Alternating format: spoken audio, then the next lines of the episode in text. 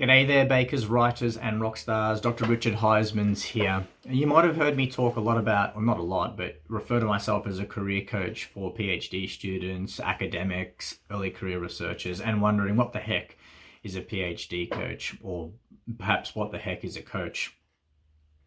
Most of you have probably experienced some form of coaching in your life, and I guess we refer to people that help us with, say, music or sport or art as coaches or sometimes teachers.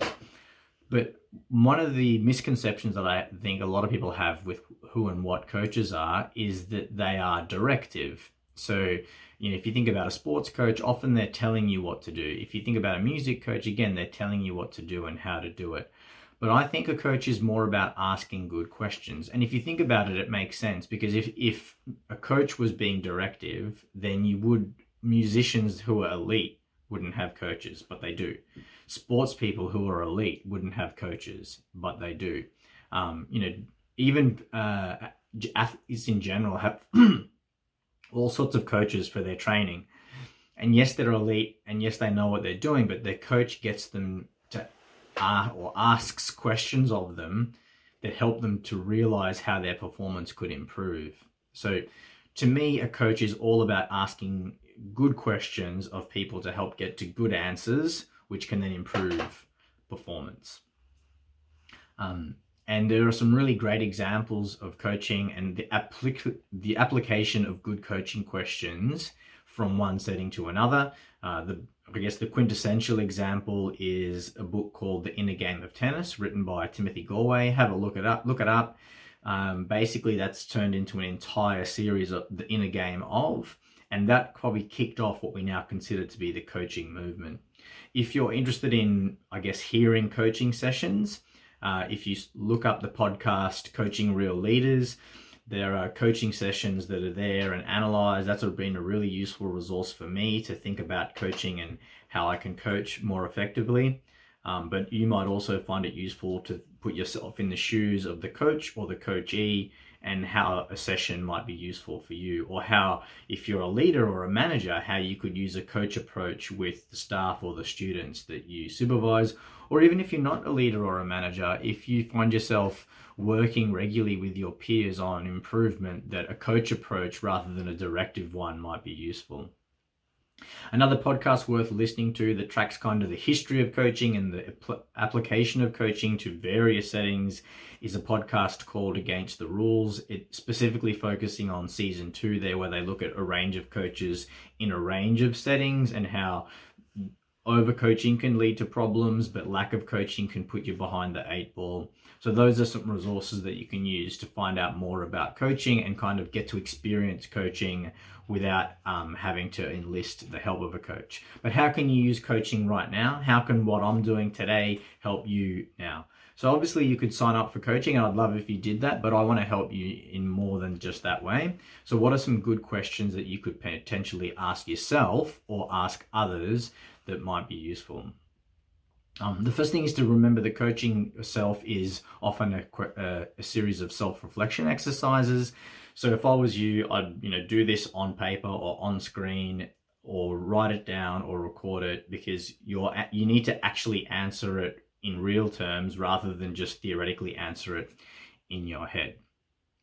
So the first question that you can ask um, yourself or those around you, um, what are you doing well? or what are you doing poorly? Now, you really need to be honest with yourself in both of those um, questions, uh, and that's a good place to start. Just nice and easy question to go with. Some other questions you could try. Um, what are you trying to achieve? Now, what I like to do with these kinds of questions, particularly when you're when it's an exercise where I'm helping you become a better coach of yourself and of others, is to then follow up that essentially with a series of whys. So, what are you trying to achieve? Then you say, why are you trying to achieve that? And then you'll say why you were trying to achieve that and why you were trying to achieve that. And on you go roughly seven times. It gets boring, it gets monotonous. But what it will do, it'll get you to the nub of what you were trying to achieve. It'll help you work out what the real motivation is rather than what you think the motivation is. Uh, you could ask yourself what is missing right now, or you could ask your staff what's missing right now. And again, you could go down that route of the seven whys. Um, you could ask yourself the one question that you don't want to ask yourself. So, what's the one question that you're not asking of yourself right now? What's the one question that you're not, um, you don't want to answer right now? And you could ask yourself that question.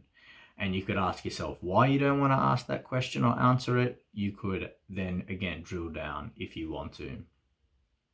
Um, if you're in a tough situation, one of the things that a mentor once um, suggested to me, or a coach, I should say, once suggested to me was, if this, if you created this deliberately, what would you have done to get here?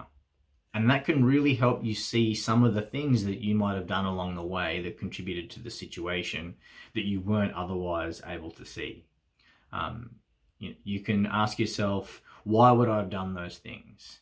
what was the motivating factor in if you know again in this hypothetical situation of you making this situation the way it is what would you have done and why would you have done it another question you could ask yourself again if you find yourself in a difficult situation or um, if you've come to a conclusion that perhaps isn't overly based on evidence but rather assumptions um, what would it look like if the opposite were true? What would someone else's behavior be, be like if the opposite were true? What would my behavior be like if the opposite were true?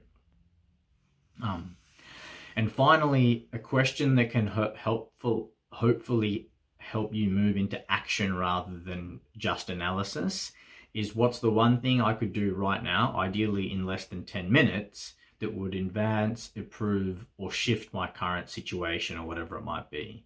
So, for example, if you are thinking about applying for a, a job and you don't know what and you don't know what job, what's the one thing I could do right now that would help me move that needle? And I could do it in 10 minutes. Um, if you are, wondering about a grant opportunity, what's the one thing I could do right now that would move the needle, that would help me make progress, and I could do it in 10 minutes? Um, if you got rejected in a grant and now you're wondering what to do next, what's the one thing I could do right now that I could do in 10 minutes that would help the situation?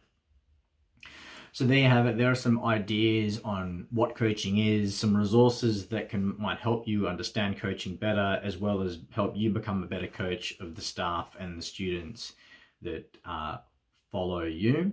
Um, if you're interested in ask these kinds of questions, check out my book review by uh, on the book that Craig Harper wrote called 20 Questions for Humans. It's a great self coaching resource as well. Take care. Bye.